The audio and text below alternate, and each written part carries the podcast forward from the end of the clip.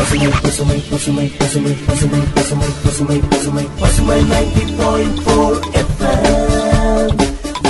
முன்னேற்றம் நோக்கோடு பயணிக்கும்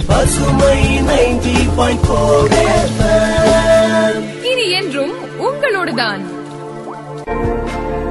வாடா தம்பி, எப்படி இருக்க? நல்லா இருக்கேனே. ஆமா, வாட்ஸ்அப்ல ஏதோ அனுப்பியிருக்கேன், என்ன அது? ஆமாண்ணே, பசுமை எஃப்எம்ல சொன்னாங்களே, உங்களுக்கு சந்தேகமா இருந்தா அனுப்புங்க, நாங்க கண்டுபிடிச்சு தரோம், சேர்ந்தே தேடுவோம்லாம் சொன்னாங்களே, அதான் அவங்களுக்கு அனுப்புறதுக்கு பதிலா உங்களுக்கு மாத்தி அனுப்பிட்டேன். ஓ, அத சொல்றியா? ஆமா ஆமா, வா போய் கேக்கலாம்.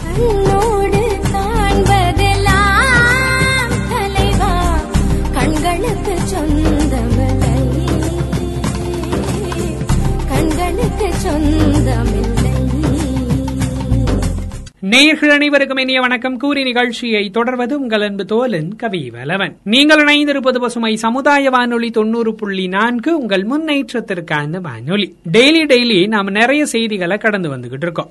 அந்த செய்தியோட உண்மைத்தன்மையை கண்டறிவதற்கான ஒரு சிறப்பு நிகழ்ச்சியா வருது இந்த நிகழ்ச்சி. ஐடியோசிங்க் மீடியா கம்பெயின் மற்றும் பசுமை சமுதாய வானொலி 90.4 இணைந்து வழங்கும் சிறப்பு நிகழ்ச்சி சேர்ந்தே தேடுவோம் உண்மையை, உண்மைத்தன்மையை கண்டறிவதற்கான ஒரு முயற்சி, அத்தியாயம் 13. இந்த சிறப்பு நிகழ்ச்சியோட முதல் பகுதியில நம்ம நாடக வடிவிலான கருத்துக்களை கேட்க போறோம். மக்களாட்சி மற்றும் ஊடக அறிவை பத்தி நாம எந்த அளவுக்கு தெரிஞ்சு வச்சிருக்கணும், புரிஞ்சு வச்சிருக்கணும் அப்படிங்கிற கருத்துக்களை நாடக வடிவில சில இசை கோர்வைகளை சீர் கொடுத்திருக்கிறாங்க. வாங்க கேட்கலாம். தொடர்வது மக்களாட்சியும் ஊடக அறிவும், நாடக வடிவம். நீங்கள் கேட்டுக்கொண்டிருப்பது அட்ரிஷியா. விண்வெளியில் தொலைந்து போன மக்களாட்சியை தேடி. இது கற்பனையான கதை, மேலும் இதன் கதாபாத்திரங்கள் அனைத்தும் கற்பனையே. கடந்த எபிசோடில் கியா மல்லா லோகேஷை விசாரித்து ஊழல் குற்றச்சாட்டுகளை நிராகரித்தார். ஆனால் யஷ் சிலிகா 3யில் லோகேஷுக்கு எதிரான தகவல் பாக்கெட்டுகளை தொடர்ந்தார். ஓபன் 43யின் சைபோக்ஸ் தவறான செய்திகளின் இடையே சிக்கினர். கியா மல்லாவும் ஸ்வேத் பாட்டியும் சைபோக்களை போலி செய்திகளில் இருந்து தடுக்க திட்டமிட்டனர்.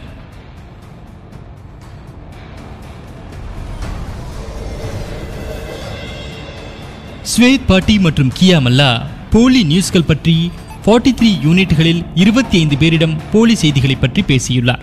புரோட்டோகால் பேஸின் அடிப்படையில் அவர் தனது பிரச்சாரத்தின் விவரங்களை உண்மை மிஷன் என்று பெயரிட்டுள்ளார். லோகேஷ், ஷூர்நாகர் மற்றும் புரோட்டோகால் கமிட்டிக்கு அளித்தார். நம்முடைய உண்மை மிஷன் அடுத்த சில வாரங்கள்ல ஒவ்வொரு யூனிட்டுக்கும் சென்றடைஞ்சிடும். உண்மை மிஷன் பேர் நல்லா இருக்கு. ஷூர், வெறும் பேர் மட்டும் இல்ல, வேலையும் நல்லா இருக்கு. அப்புறம் முக்கியமானது, போலி செய்திகளின் ஆபத்துக்களை யூனிட்டின் தலைவர்கள் புரிந்து கொள்ள தொடங்கி இருக்காங்க. கிரிட்டிக்கல் திங்கிங் என்று அழைக்கப்படும் இந்த பணியின் கீழ் ஓபன் 43யின் பயிற்சி மையங்கள்லயும் ஒரு படிப்பை தொடங்கணும். இதனால ஏதாவது லாபம் கிடைக்குதா? யூனிட் ஹெட்ஸ் தங்களுடைய யூனிட்ஸின் சைபோர்களுக்கு நாம சொன்ன போலி செய்திகள்ல இருந்து பாதுகாக்கிறதுக்கான வழிகளை புரிஞ்சுக்கிறாங்க. அப்புறம் சைபோக்குகள் இதனை புரிஞ்சுக்கிறாங்களா? சிந்தனையை மாற்றுவதற்கு கொஞ்சம் காலம் எடுக்கும். ஆனா எங்க 25 யூனிட் ஹெட்ஸின் இந்த மிஷன் சென்றடைஞ்சிருக்கோ அங்க இருக்கிற சைபோர்கள் போலி நியூஸ் ஆன இன்ஃபோ பாக்கெட்டுகள் அவர்களின் உறவினர்களுக்கு உடனடியா அனுப்புறதில்ல. இதன் காரணமா போலி செய்திகளின் பிடி தளர்ந்திருக்கு. இந்த 25 யூனிட்ஸ்களின் சைபோர்கள் புரிஞ்சுக்க தொடங்கி இருக்காங்க. இன்ஃபோ பாக்கெட்டுகளை கண்களை மூடிக்கிட்டு நம்புறது ஆபத்தானது என்பதை நிரூபிக்க முடியும். சரி ஸ்வேத் பாட்டி, நீங்க இந்த மிஷன் மூலமா பணியை செய்யுங்க. கியாமலாவின் டிஃபென்ஸ் ஃபோர்ஸ் ஆக்டிவேட் செய்யறதுக்கு எல்லைக்கு அனுப்புறேன். லோகேஷ், என்னுடைய தரப்புல நாம ஆர்டர் 1 மீது உடனடியாக தாக்குதல் நடத்தணும். ஷூர், நாம முதல்ல தாக்குதல் நடத்தக்கூடாது.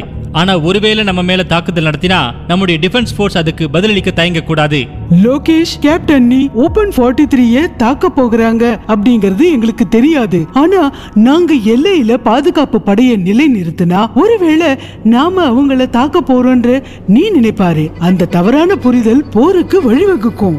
ஸ்வேத் பாட்டி, இந்த விஷயத்துல எனது கருத்து உங்கள்கிட்ட இருந்து வேறுபட்டிருக்கு.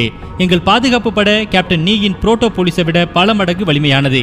எல்லையில் படை பலம் காட்டப்படுவதால புதிய தாக்குதல் நடத்துவதற்கு முன்பு கேப்டன் 4 முறை யோசிப்பாரு.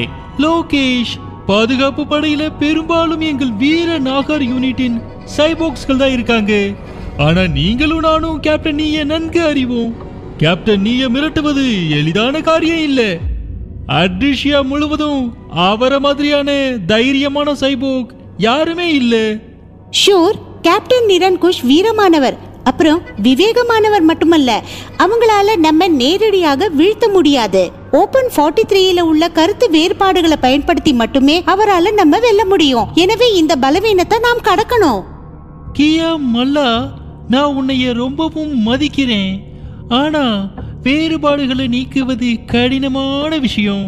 நீங்க சொல்றது சரிதான் ஷூர். ஜனநாயகத்துல எப்போதும் வேறுபாடுகள் இருக்கும். அவற்றை விவரங்கள் மூலம் தீர்ப்பது ஜனநாயகத்தின் கண்ணியம். ஆனா வேறுபாடுகள் மற்றும் வெறுப்பின் வடிவத்தை எடுக்கும் போது அவை ஜனநாயக சமூகத்தை பலவீனப்படுத்துகின்றன. சிலிகா 3ல யஷின் தகவல் பாக்கெட்டுகள் அதையே தான் செய்து வருது. மேலும் இந்த விஷயத்தை பரப்புவது தடுப்பதும் நமது பாதுகாப்பு படையை பலப்படுத்துவது போலவே முக்கியமானது. தகவல் பாக்கெட்டுகளுக்கும் பாதுகாப்பு படையினருக்கும் இடையில ஒப்பீடு இருக்க முடியும்னு நான் நம்பல. யாராவது நம்ம பாதுகாப்பா வைத்திருக்க முடியும்னா அது பாதுகாப்பு படையால தான் முடியும். சரி ஷூர், கியா மல்லாவுடன் டிஃபென்ஸ் போர்ஸை ஆக்டிவேட் செய்து நம்முடைய எல்லையை பாதுகாத்துக்கோங்க. ஸ்வேத் பாட்டி, நீங்க உண்மை மிஷன் மூலமா ஓபன் 43ன் ஒற்றுமையையும் ஒருமைப்பாட்டையும் பலப்படுத்துங்க. கேப்டன் நீயின் நோக்கங்களை தடுக்க எங்களுக்கு இரண்டுமே தேவைப்படும். அங்கே ஆர்டர் 1ல் கேப்டன் நிரண்குஷ், ஜிப்பர் மற்றும் யஷ் தங்களுடைய அடுத்த நடவடிக்கைகள் தொடர்பாக விவாதிக்கின்றனர். ஓபன் 43ல என்ன ரிப்போர்ட்ஸ் இருக்கு? நம்முடைய ஒத்தி உதவியா இருக்கு கேப்டன். இன்ஃபோ பாக்கெட்டுகளை தொடர்ந்து நாம ஓபன் 43ல லோகேஷ் மற்றும் புரோட்டோகால் கமிட்டிக்கு எதிராக நல்ல விவாதம் கிளம்புது. பல சைபோக்கள் லோகேஷை புரோட்டோகால் தலைவர் பதவியில் இருந்து நீக்க சொல்றாங்க. முக்கியமா ஷோர் நாகரின் சைபோக்குகள். எல்லாமே யஷின் கடின உழைப்பின் பலன்தான். ஆமா கேப்டன் நீ, ஆனா நீங்க ஒரு விஷயத்த கவனிக்கல. ஸ்வேத் பாட்டி அப்புறம் கியாமல்லா உண்மை மிஷன் நம்முடைய இன்ஃபோ பாக்கெட்டுகளின் தாக்கத்தை வலுவிழக்க செய்றாங்க. இந்த உண்மை மிஷன் தோல்வியடையும், ஏன்னா சைபோக்குகள் உன்னுடைய காரசாரமான இன்ஃபோ பாக்கெட்டுகளுக்கு பழக்கமா இருக்காங்க. இந்த சிறிய தகவல் பாக்கெட்டுகள் ஓபன் 43யை பலவீனப்படுத்துகின்றன என்பதை அவர்களுக்கு விளக்குவது எளிதான பணி அல்ல. சைபோக்குகளின் சிந்தனையை மாற்ற நேரம் எடுக்கும். உண்மை மிஷன் 25 யூனிட்ஸ்களில் சென்றடைஞ்சிருக்கு. அப்புறம் ஒவ்வொரு யூனிட்டிலும் நம்முடைய இன்ஃபோ பாக்கெட்டுகளின் பிரபலம் குறைஞ்சிருக்கு. இது உன்னுடைய சிலிகா 3யின் டேட்டாவில் இருந்து தெரிஞ்சதா? ஆமா ஜிப்பர், இந்த தகவல் பாக்கெட்டுகளின் அனைத்து உண்மைகளும் ஓபன் 43யில் லோகேஷுக்கு தெரியறதுக்கு முன்னாடி நாம நேரடி தாக்குதலை மேற்கொள்ளணும். ஆனா கேப்டன், நேரடி தாக்குதல்ல ஓபன் 43ன் டிஃபென்ஸ் போர்ஸ்கள் நம்ம எளிதா தோற்கடிச்சிடும் எல்லையில. ஆனா நாம எப்படியாவது எல்லைக்குள்ள நுழைந்தா லோகேஷுக்கு எதிரான கோபத்தை நாம பயன்படுத்திக்கலாம். எனவே இந்த கோபத்தை முழுமையா நாம பயன்படுத்திக்கணும். நாம தாக்க தொடங்கணும். போஜிப்பர், ஓபன் 43யில் தாக்குதலை தொடங்குங்க.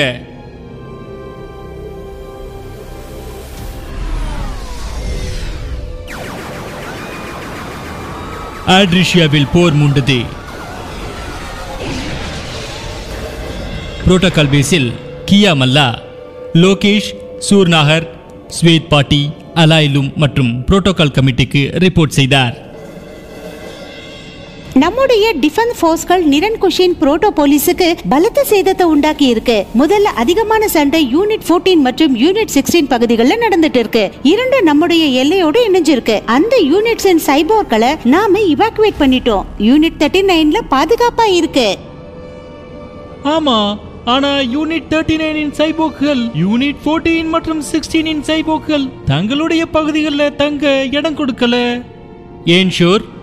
ஏன்னா யஷின் புதிய தகவல் பாக்கெட்டுகள் அவங்கள தூண்டிவிட்டு இருக்கு. யூனிட் 14 மற்றும் 16 சைபாக்ஸ் தங்களுடைய பேட்டரி சப்ளைகளை எல்லாம் முடிச்சிட்டு எப்போதைக்குமாக அங்க போகும்.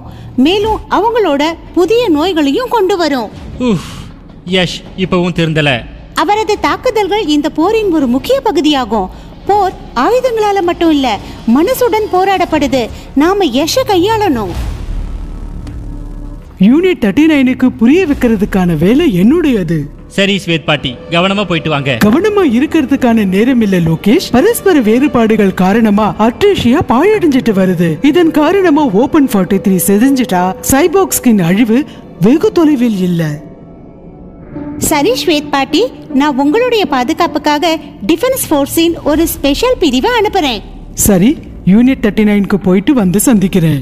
லோகேஷ், மற்றொரு கவலையான விஷயம், நாகர் யூனிட்டின் சில சைபாக்ஸ்கள் புரோட்டோ போலீஸ் எல்லையை கடக்க உதவி செய்யும் போது பிடிபட்டிருக்காங்க. நாம அவங்கள டீஆக்டிவேட் செஞ்சிருக்கோம். லோகேஷ், நான் என்ன சொல்றேன்னா நீ புரோட்டோகால் பேஸ்ல இருந்து தூரமா போயிடு. ஏ ஷூர், நாகார் யூனிட்ல கொஞ்ச பேர் மட்டுமில்ல நிறைய சைபோக்குகள் உன்னைய விலக்கி வைக்கணும்னு சொல்றாங்க. அப்படியா? நீ அவங்கள ஒருவன் தானே லோகேஷ்? நான் உங்களுக்கு ஆபத்து இருப்பதா எச்சரிக்கிறேன். நீங்க ஏன் மீது குற்றம் சாட்டுறீங்க?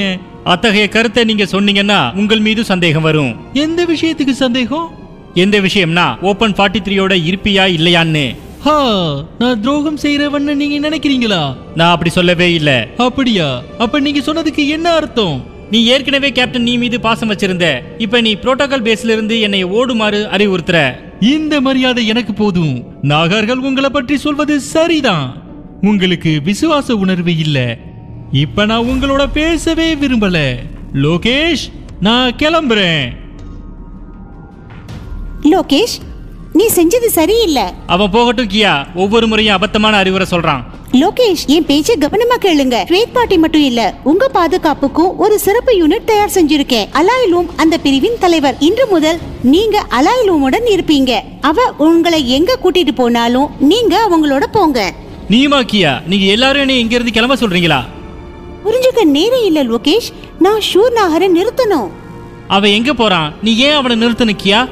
அலாய், நான் வர வரைக்கும் நீ லோகேஷுடன் இரு. கவனமாயிரு. லோகேஷ் பற்றி கவலைப்படாதீங்க கியா. நீங்க ஷூர் நாகார நிறுத்துங்க. ஓபன் 43 மற்றும் ஆர்டர் 1 இன் எல்லை. ஜிப்பர் நீரன் குஷிடம் போர் பற்றிய ரிப்போர்ட் தருகிறார். வாழ்த்துக்கள் கேப்டன், நாம் போரை வெல்ல போகிறோம். நீ என்ன சொல்ற ஜிப்பர்? டிஃபென்ஸ் போர்ஸ் நம்முடைய புரோட்டோ காவல்துறையின் நிலைமையை மோசமாக்கி இருக்கு. நீ வெற்றி பெறுவது பற்றி பேசுறியா? நீங்களும் அவரை சந்திக்கும் போது இதைத்தாங்க சொல்வீங்க. யார? வாங்க ஷூர் நாகர், நீண்ட காலமா நாம சந்திக்கவே இல்லை. ஷூர், நீங்க எப்படி இருக்கீங்க கேப்டன்? நீ? நான் நல்லா இருக்கேன் ஷூர். நீங்க வர்றதுக்கு ரொம்ப நேரம் ஆயிடுச்சு. ஆமா கேப்டன். பரவாயில்ல, நீங்க என்னை விட்டுட்டு லோகேஷுடன் போனீங்க. ஆனா எனக்கு உங்க மீது முழு நம்பிக்கை இருந்தது. நீங்க நிச்சயமா என்கிட்ட திரும்பி வருவீங்கன்னு எனக்கு நல்லாவே தெரியும். ஷூருக்கு எப்பவாவது உண்மையான கேப்டன் கிட்ட வந்துதானே ஆகணும். கேப்டன், நான் எதுவும் சொல்ல தேவையில்லை. லோகேஷ், ஒவ்வொரு நேரத்திலும் உங்களை அவமதிச்சிருப்பதை நாங்க அறிவோம். நீங்க எங்களுடன் இருந்தா நீங்க மதிக்கப்படுவீங்க. உங்கள் கருத்தும் பரிசீலிக்கப்படும். அடுத்து என்ன செய்வது என்று நீங்க சொல்லுங்க. ஆமா கேப்டன், டிஃபென்ஸ் போர்ஸின் 70% சைபோக்ஸ் என்னுடன் இருக்காங்க. இப்போ அவங்க லோகேஷுக்கு அல்ல கேப்டன் நீக்காக வேலை செய்யணும்னு நான் கட்டளையிட்டா அவங்க உடனடியா என்ன ஏற்றுக்கொள்வாங்க. அப்புறம் நீங்க ஏன் தாமதிக்கிறீங்க? ஷூருக்கு என்னுடைய வாக்குறுதி, போருக்கு பிறகு ஓபன் 43 என்னுடையது. ஆனா உண்மையான ஆட்சி உங்களுடையது. லோகேஷை தோற்கடித்த பிறகு நீங்கள் ஓபன் 43யை இயக்குவீங்க. நீங்கள் ஓபன் 43யின் புதிய மற்றும் உண்மையான புரோட்டோகால் கமிட்டி தலைவராக இருப்பீங்க. ஷூர் நாகர் லோகேஷுக்கு எதிராக நாகர்களை அமைத்தார். பாதுகாப்பு படையின் நாகர்கள் சைபோக்கின் ஷூர் நாகரிடம் இருந்து மட்டுமே உத்தரவுகளை பெறத் தொடங்கின. ஷூரின் உத்தரவின் பேரில் அவர் புரோட்டோ போலீஸை எல்லையை தாண்டி அதிக எண்ணிக்கையில் ஓபன் 43க்குள் நுழைத்தார். நாகர்கள் ஏமாற்றிய செய்தி கிடைத்தவுடன் கியா மல்லா அலாய் லூமை எச்சரித்தார். அலாய் லூம் புரோட்டோகால் பேஸில் இருந்து லோகேஷை பெயர் தெரியாத இடத்திற்கு மாற்றியது. ஷூர் நாகரும் பாதுகாப்பு படையின் நாகர்களும் கேப்டன் நீரன் குஷை புரோட்டோகால் பேஸிற்கு கொண்டு வந்தன. கியா மல்லா மற்றும் பாதுகாப்பு படையின் மீதமுள்ள விசுவாசமான சைபோக்ஸ்களால் புரோட்டோகால் பேஸை பாதுகாக்க முடியவில்லை. கேப்டன் நீரன் குஷ் இறுதியாக ஓபன் 43யை கைப்பற்றினார். மக்களாட்சியும் ஊடக அறிவும் பற்றின நாடகத்தை நம்ம கேட்டுட்டு இருந்தோம். இந்த நாடகத்தில் நிறைய கருத்துக்களை நமக்காக கொடுத்துருந்தாங்க. அதெல்லாம் நம்ம புரிஞ்சிருப்போம் அப்படின்னு நினைக்கிறேன். இந்த செக்மெண்ட்டை தொடர்ந்து வரக்கூடிய பகுதியில் நம்ம என்ன கேட்க போகிறோம் அப்படின்னு பார்த்தீங்கன்னா, இந்த நாடகத்தை பற்றின ஒரு அறிவிப்பாளர்கள் கலந்துரையாடல் ஆர்ஜே டிஸ்கஷன் பகுதியை தான் நம்ம கேட்க போகிறோம். வாங்க கேட்கலாம். வணக்கம் நேயர்களே, நீங்கள் கேட்டுட்டு இருக்கிறது பசுமை சமுதாய வானொலி 90.4 உங்கள் முன்னேற்றத்திற்கான வானொலி. சேர்ந்தே தேடுவோம் உண்மையை நிகழ்ச்சியோட 13வது அத்தியாயத்தில் இணைஞ்சிருக்கோம். மக்களாட்சியும் ஊடக அறிவுங்கிற நாடகத்தை முடிச்சுட்டு அடுத்து ஆர்ஜே டிஸ்கஷன் பகுதியில் நாம் இணைஞ்சிருக்கோம். நான் உங்கள் அன்பு தோழன் கவிவலவன் இருக்கேன். என் கூடவே கையல்வியில் இருக்கிறாங்க, கூடவே ரோபோட் 10 இருக்காரு. வாங்க நிகழ்ச்சிக்கு போகலாம். ஓப்பன் 43ஐ எப்படி எளிதில் விட்டு கொடுக்க முடியும்? இப்போது ஹாலோ ஸ்பேஸ்ன்னு சொல்லுவாங்க இல்லையா, உள்ளே எதுவுமே இல்லாமல் இருக்கும் இல்லைங்களா, அந்த மாதிரி இருக்கும்போது அதை உடைக்கிறது கஷ்டம் இல்லையில, அதே தான் எஸ் பண்ணியிருக்கிறாங்க. போலியான செய்திகளால் ஓப்பன் 43ஐ அவங்க பலவீனப்படுத்தி கேப்டன் நீயை அதுக்காக பயன்படுத்தி ஓப்பன் 43ஐ வின் பண்ணியிருக்காங்க. இந்த ஃபேக் நியூஸஸ்லாம் இருக்குல்ல, அதெல்லாம் வந்து நம்ம நாட்டில் எப்படி ஒரு வெப்பன் மாதிரி யூஸ் பண்ண முடியுமா? ஆமா, கண்டிப்பா பயன்படுத்த முடியும். இது வந்து நிறைய டைம் நடந்திருக்கு. இப்போ ஒரு சில நாட்களுக்கு முன்னாடி நாடுகள் வந்து ஆயுதங்களையும் வீரர்களையும் மட்டுமே வச்சு தாக்குறது கிடையாது, அது வந்து போலி செய்திகளை இப்போ யூஸ் பண்ண ஆரம்பிச்சிட்டாங்க. ஏன் அப்படி? இப்போ வீரர்கள் அப்புறம் ஆயுதங்கள்லாம் வச்சு போர் செய்யறாங்கன்னு வச்சுக்கோங்க, அவங்க அந்த நாட்டோட எல்லையை கடக்கிறதுக்கு நிறைய பணம் தேவைப்படும், அது இல்லாமல் நேரமும் தேவைப்படும். முன்னாடி இருக்கிறவங்க தங்களோட உயிரை பணையை வச்சு மற்ற நாட்டுக்கு எதிர்த்து போராடுறாங்க. ஆனால் போலி செய்திகள், அதாவது ஃபேக் நியூஸஸ்க்கு இந்த மாதிரியான எந்த கட்டுப்பாடும் இல்லை. இணையம் இருக்குது, இன்டர்நெட் இருக்கும்போது வேற ஒரு எதிரி நாட்டோட பிரதேசத்தில் ஒவ்வொரு மூளை முடுக்குலையும் இந்த பொய் செய்திகள் போய் சேருது. இதனால போர் ரொம்ப சுலபமா நடக்க போகுது. போலி செய்திகள்ல இருந்து எந்தவித ரத்த தாக்குதல் எதுவுமே நடக்காது, ஆனா அதே சமயம் மக்கள் தாக்கப்படுறாங்கிற விஷயம் மக்களுக்கு கூட தெரியாது. ஆனா இதுல இருந்து ஏற்படக்கூடிய சேதம் பாத்தீங்கன்னா ரொம்ப மோசமான சேதமா இருக்கு. பரஸ்பர வேறுபாடுகள் இருக்கும்போது அவங்க வெறுப்புங்கிற வடிவத்தை எடுத்துக்கிறாங்க, அது எதிரிக்கு ரொம்ப யூஸ்ஃபுல்லா போயிடுது. ஆனா போலி செய்திகளை வந்து மக்கள் ஏன் அவ்வளவு ஈஸியா ஏத்துக்கிறாங்க? ரோபோ கூட்டத்தை பின்தொடர பழக்கம் நமக்கு நிறையவே இருக்கு. இணையத்திலும் இதேதான் இப்ப நடந்துட்டு இருக்கு. ஒரு செய்தியை நிறைய நபர்களால ஷேர் பண்ணாலோ இல்லை லைக் பண்ணாலோ அதை நம்ம உண்மைன்னு சொல்லி நம்பிடுறோம். அதே சமயம் ஒரு பிரபலம் ஒரு விஷயத்த சொன்னாங்க அப்படின்னா அது உண்மை அப்படின்னு சொல்லி நம்ம ஏற்றுக்கிறோம். அதுக்கு காரணம் அந்த பிரபலம் தான் உண்மையோட அளவுகோலாக இருக்காரு. ஆமாம், இப்போ ஒரு செய்தி உண்மையா இல்லையா அப்படிங்கிறத நம்ம சோதிக்காமலே மற்றவங்களுக்கு அனுப்புகிறோம், அதை நம்ம மறந்து போயிடுறோம். உண்மையா நம்ம ஒவ்வொரு புது நியூஸையும் ரீட் பண்ணுறதுக்கு பழகிக்கிட்டு இருக்கோம். நம்ம நாள் முழுக்க மொபைல்லையோ இல்லை டிவி முன்னாடியோ உட்கார்ற பழக்கம் இருக்குது. குறிப்பாக சாயங்காலம் டிவி பார்க்குற, அதாவது நியூஸ் பார்க்குற பழக்கம் இன்றைக்கும் நம்ம நிறைய பேர்த்திட்ட பார்க்க முடியுது. ரொம்ப உற்சாகமாக இருக்கக்கூடிய செய்தி இல்லை கவர்ச்சிகரமாக இருக்கக்கூடிய செய்திகளை நம்ம பார்க்கும்போது அதை உடனே ஷேர் பண்ணக்கூடிய மனநிலையில் நம்ம உருவாகிடுறோம். பெரும்பாலும் அந்த ஆத்திரமூட்டுற போலி செய்திகளை தான் பொது வெளியில் ரொம்ப நெருப்பு போல பரவுது. போலி செய்தி தாக்குதலுக்கும் ஒரு வகையான ராணுவம் இருக்குன்னு உங்களுக்கு தெரியுமாண்ணா? ஆமா கேள்வி, அது எனக்கு தெரியும். இந்த ராணுவத்தோட வீரர்கள் பார்த்தீங்கன்னா நாள் முழுக்க உட்கார்ந்துக்கிட்டு சமூக ஊடகங்களில் போலி செய்திகளை பரப்புறாங்க. அதாவது ஃபேஸ்புக், ட்விட்டர், யூடியூப் மாதிரியானதுல இந்த வேலைக்கு அவங்க சம்பளம் வாங்குறாங்கல்ல, ஸோ அதை செய்யத்தான் செய்வாங்க. அதாவது எஸ்ஸோட போலி ராணுவம் போல அவங்க வந்து என்ன பண்றாங்க அப்படின்னா லோகேஷ்க்கு எதிராக நாகர் பிரிவை தூண்டி விட்டாங்கல்ல, அந்த மாதிரி தானே சொல்றீங்க? அது சரி ரோபோ, ஃபேஸ்புக்ல நம்ம யூடியூப்ல பார்க்கக்கூடிய நம்ம செய்திகள் வந்து ஒரே விஷயத்த திரும்ப திரும்ப சொல்லக்கூடிய நபர்கள் வந்து அந்த நபரை பத்தின மோசமான விஷயங்களை கூட நம்ம தினமும் பார்க்குறோம். அவங்க வந்து பிரச்சனை ஆர்வம் காட்டுறது இல்லை, சமூக ஊடகங்களில் இருக்கக்கூடிய விவாதத்தை அவங்க வேற திசையில திருப்புறது மட்டும்தான் அவங்களோட நோக்கமா இருக்கு. இந்த மாதிரியான ஆட்கள் வேற வேற வழியிலையும் பயன்படுத்தப்படுறாங்க. அது எப்படி? இப்போது நீங்கள் ஒரு பத்திரிக்கையாளர்னு வச்சுப்போம், அதாவது ரிப்போர்ட்டர். ஒரு தொழிற்சாலையில் கைவினைஞர்கள் இருக்காங்கல்ல, அவங்களோட நிலைமை ரொம்ப மோசமாக இருக்குது, அவங்களுக்கு அநீதி நடக்குது அப்படிங்கிறத நீங்கள் தெரிஞ்சுக்கிறீங்க. ஆபத்தான ரசாயன பொருட்களை தவிர்க்கிறதுக்கு கைவினைஞர்களுக்கு முகமூடிகள், அதாவது ஃபேஸ் மாஸ்க்கு, ஹேண்ட் க்ளவுஸ் எல்லாம் கிடைக்கணும் அப்படின்னு சொல்லிட்டு நீங்கள் சமூக ஊடகங்களில் விழிப்புணர்வை பரப்புறீங்க. ஆனால் இதுக்கான செலவை தொழிற்சாலையோட உரிமையாளர்கள் வந்து ஏற்றுக்க மாட்டாங்க, அவங்களுக்கான லாபமும் குறைஞ்சு போயிடும். ஸோ அவங்க இந்த மாதிரியான எந்த பிரச்சனையும் அங்கே இல்லை, எல்லாரும் நல்லா இருக்காங்க அப்படின்னு சொல்லிட்டு அவங்களோட டீமை பயன்படுத்தி, அதாவது ராணுவம்னு பேசிகிட்டு இருந்தோம்ல, அந்த டீமை பயன்படுத்தி அங்கே எந்த பிரச்சனையும் இல்லை அப்படிங்கிற தகவலை பரப்புறதுக்கு முயற்சி பண்ணுவாங்க. அது எப்படி பண்ண முடியும்? கைவினை கலைஞர்கள் வந்து அவங்களோட வாழ்க்கையை ரொம்ப சிறப்பாக செயல்படுறது மாதிரி போலி தகவல்களை பரப்புறாங்க. எல்லாருமே ரொம்ப மகிழ்ச்சியாக இருக்காங்க, அவங்களுக்கு எந்த விதமான பாதிப்பும் இல்லை அப்படின்னு சொல்லி தொழிற்சாலை உரிமையாளர்கள் வந்து இந்த மாதிரி பொய்யான செய்திகள் வெளியிடுறதுனால உண்மையான செய்திகளை சொன்ன அந்த பத்திரிகையாளர் ஒன்று தாக்கப்படுவாங்க, அல்லது தனிப்பட்ட வாழ்க்கை முறையில் அவங்க தாக்கப்படுறாங்க. உண்மையை பேசுறத தடுக்கிறதுக்காக அவங்க இந்த மாதிரியான வேலைகளில் ஈடுபடுறாங்க. அது எப்படி? ஃபேஸ்புக், ட்விட்டர், டிவி மாதிரியான விஷயங்கள்ல இந்த பிரச்சனையை பற்றி பேசும்போது, அங்கே இதை பற்றி உரையாட முயற்சி பண்ணும்போது, அவங்களோட இந்த ஃபேக்ட்ரி ஓனர்ஸ் இருக்கிறாங்கல்ல, அவங்களோட இராணுவம்னு சொல்லப்படுற அவங்க அங்கே வந்து அதை பற்றி பேசுகிற மக்களை பதற்றமடைய செய்கிறாங்க. அதனால் மக்கள் அங்கேருந்து சீக்கிரமாக வெளியே போயிட போகிறாங்க. இதனால் நம்மளோட பேச்சை, அதாவது உண்மையை சொல்ல போகிறார் இல்லையா, அவரோட பேச்சை யாருமே கேட்க மாட்டாங்க. ஒரு உண்மையை சொல்லக்கூடிய நபர் பேச ஆரம்பிக்கும் போதே ஒரு சில சத்தம் போட ஆரம்பிப்பாங்க. இதனால் உண்மைக்காக பேச்சு கொடுக்கக்கூடிய நபர் வந்து ஒன்று அமைதியாயிருவாங்க, இல்லாட்டி அதை கேட்கவங்க ரொம்பவே சோர்வடைஞ்சிடுறாங்க. இந்த இழப்பு அந்த மக்களுக்கானது அப்படின்னு தான் சொல்லணும், அதாவது கைவினைஞர்களுக்கு. இப்போ ரோபோ நீ பார்த்தீங்கன்னா தெரியும், இந்த ஒட்டுமொத்த சமுதாயத்துக்கும் சேதத்தை ஏற்படுத்தக்கூடியதாக இந்த நிகழ்வு அமைஞ்சிருது. ஏன்னா ஒரு ஜனநாயக நாட்டோட அடித்தளமாக இருக்கிறது விவாதங்களும் கலந்துரையாடல்கள் மட்டும்தான். இந்த கலந்துரையாடல்கள் சரியாக நடக்காத போது மோசமாக பாதிக்கப்படுறது ஜனநாயகம் மட்டும்தான். நம்ம நாட்டில் ஒரு பழைய பாரம்பரிய விவாதம் இருக்குது, அதனால தான் இன்னைக்கு நம்ம ஜனநாயகம் நல்லா வளர்ந்துட்டுருக்கு. ஆனால் போலியான செய்திகள்னாலும் அதை பரப்பக்கூடிய நபர்கள்னாலும் இந்த பெருமைமிக்க கலாச்சாரம் அச்சுறுத்தலுக்கு உள்ளாயிருக்கு.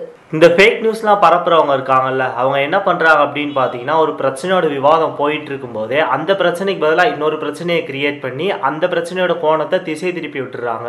ஆமாம், இப்போ பார்த்தீங்க அப்படின்னா இந்த மாதிரியான போலியான செய்திகளை பரப்பக்கூடிய இந்த இராணுவத்தினரை தவிர்க்கிறதுக்காகத்தான் ஸ்வேட்பாடி இருக்கிறாங்கல்ல, அவங்க உண்மையை கண்டறியறதுக்கான சோதனை அப்படிங்கிற பணியை நடத்திட்டு வர்றாங்க. இந்த உண்மை எல்லாத்துக்குமே ரொம்பவே பயனளிக்கும். போலி செய்திகளால் அவங்க தவறாக வழிநடத்தப்படுறாங்க அப்படிங்கிறதையும், உணர்ச்சி வசப்படுற மூலமாக நம்ம தவறான முடிவுகளை எடுக்கிறோம் அப்படிங்கிறதையும் சைபோக்கஸ் வந்து புரிஞ்சுக்கொள்ள ஆரம்பிச்சிட்டாங்க. ஆமாம், அதனால ஓப்பன் 43ல இருக்க எல்லா சைபோக்கஸும் விழிப்புணர்வு அடைவாங்க. அதனால கேப்டன் நீ ஓப்பன் 43யை எடுத்துக்கிட்டதுலேருந்து கண்டிப்பாக அவங்க மீட்க முயற்சி பண்ணுவாங்க. இப்போ என்ன நடக்கும், கேப்டன் நீ வந்து ஜனநாயகத்தை ஆதரிப்பாரா? அதுக்கான வாய்ப்பு ரொம்பவே குறைவு. ஏன்னா கேப்டன் நீ ஒரு சர்வாதிகாரின்னு தானே நம்ம பார்த்துட்டு வந்துட்டுருக்கோம். இருந்தாலும் என்ன நடக்குது அப்படிங்கிறத அடுத்த எபிசோடில் தான் நம்ம பார்க்க முடியும். அது வரைக்கும் வெயிட் பண்ணுவோம். இந்த விவாதத்தை நம்ம அடுத்த அத்தியாயத்தில் பார்க்கலாம். அது வரைக்கும் உங்கள்கிட்ட விடைபெறுவது கயல்விழி. நான் ரோபோ, நானும் போயிட்டு வரேன். Thank you friends. அத்தியாயம் 14ல் இதோட தொடர்ச்சியை நம்ம கேட்கலாம். அது வரைக்கும் உங்களிடமிருந்து விடைபெறுவது உங்கள் அன்பு தோழன் கவி வல்லவன். ஆல் ரஷ்யா பகுதியில் நடக்கக்கூடிய அந்த கருத்துக்களை நாடக வடிவில் கேட்டிருந்தோம். அது கூட தொடர்ந்து வரக்கூடிய பகுதியில் நம்ம என்ன கேட்க போறோம் அப்படின்னு பார்த்தீங்கன்னா, இது நேயர்களுக்கான பகுதி, நேயர்களோட கலந்துரையாடல் செய்யக்கூடிய நேயர்களுடனான கலந்துரையாடல் பகுதி. சேர்ந்தே தேடுவோம் உண்மையை நிகழ்ச்சியோட 3வது பகுதியில் இணைஞ்சிருக்கோம். இந்த பகுதி நேயர்களுக்கான பகுதி.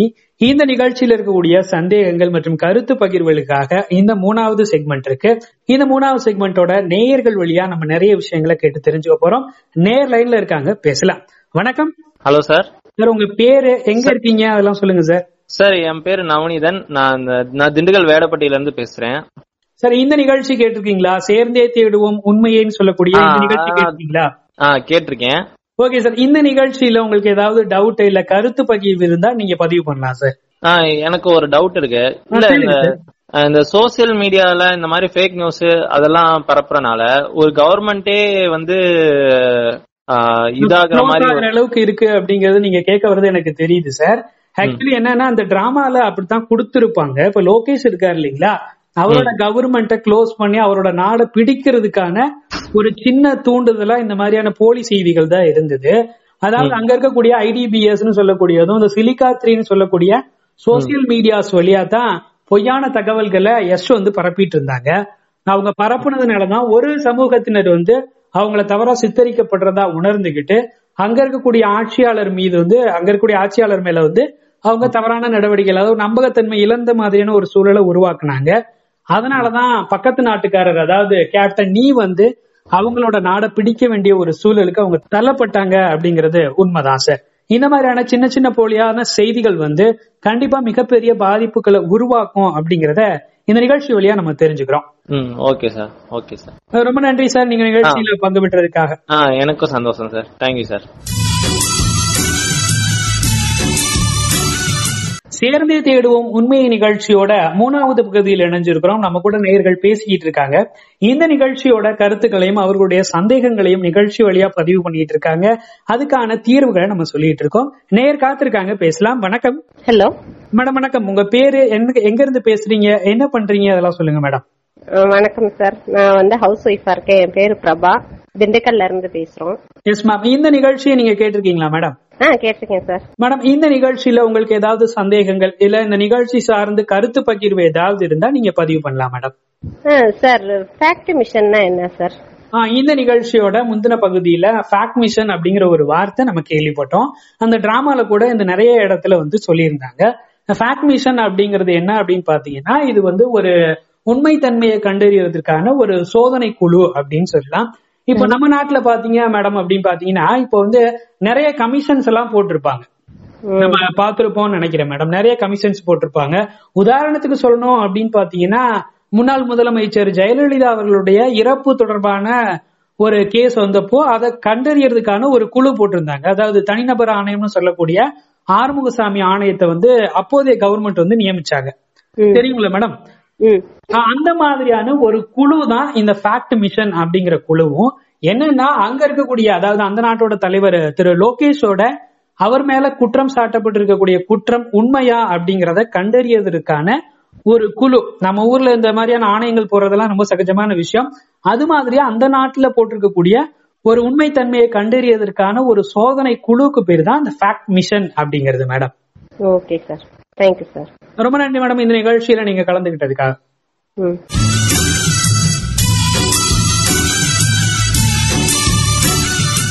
நிகழ்ச்சியோட எண்டிங்கே வந்துட்டோம் அப்படின்னு சொல்லலாம். இன்னைக்கு நிகழ்ச்சியில நிறைய ஃபேக் நியூஸஸ், ஃபேக்ட் நியூஸஸ் பத்தி நிறைய விஷயங்களை நம்ம தெரிஞ்சுக்கிட்டோம். இந்த ஃபேக் நியூஸஸ் எப்படி நம்ம கண்டுபிடிக்கிறது, அதுக்கான வழிகள் என்ன, எந்த மாதிரி வகைகள் அது பரவுது அப்படிங்கறதையும் இனிமேல் வரக்கூடிய நிகழ்ச்சிகள்ல, தொடர் நிகழ்ச்சிகள்ல நம்ம கேட்டு தெரிஞ்சுக்க போறோம்.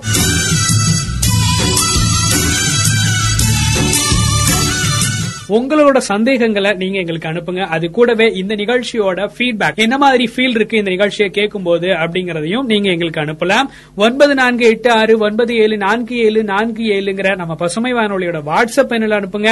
இல்ல இமெயில் பண்ணதான் எனக்கு பிடிக்கும்னு சொல்லக்கூடிய நேயர்கள் வந்து pasamaifm@hotmail.com அப்படிங்கிற மெயிலுக்கும் நீங்கள் அனுப்பலாம். இங்க கிடைக்கக்கூடிய செய்திகளோட உண்மை தன்மையை கண்டறியறதா இந்த நிகழ்ச்சி. அதாவது நீங்க கிராஸ் பண்ணி வரக்கூடிய செய்திகளை உடனே நம்பாம அது எப்படி இருக்கு, உண்மையா அப்படிங்கறத நீங்க செக் பண்ணிட்டு அதுக்கப்புறம் மற்ற விஷயங்களை அதுல இருந்து பண்ணலாம். இத 2000 வருஷத்துக்கு முன்னாடியே இன்னைக்கு நம்ம செய்யக்கூடிய இந்த fake news, fact news checking, இது எல்லாமே 2000 வருஷத்துக்கு முன்னாடியே வள்ளுவரும் சொல்லிட்டு போயிருக்காரு.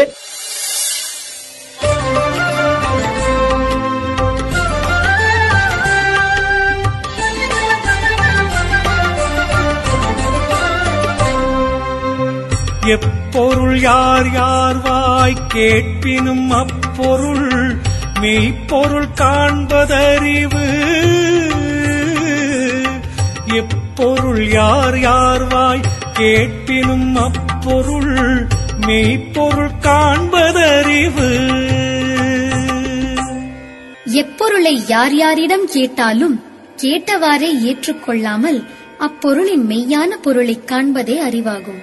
சிம்பிளா சொல்லணும் அப்படின்னா, இந்த திருக்குறளை நீங்க ஞாபகம் வச்சுக்கோங்க. ஒரு செய்தியை நீங்க பார்க்கும்போது இந்த திருக்குறள் உங்களுக்கு ஞாபகம் வந்துருச்சு அப்படின்னா அந்த செய்தியோட உண்மைத்தன்மையை நீங்க சேகரிக்க ஆரம்பிப்பீங்க. இன்னொரு நிகழ்ச்சியில் உங்களை சந்திக்கும் வரை உங்களிடமிருந்து விடைபெறுவது உங்கள் அன்பு தோழன் கவிவலவன். தொடர்ந்து இணைந்திருங்கள் பசுமை 90.4 உங்கள் முன்னேற்றத்திற்கான வானொலி.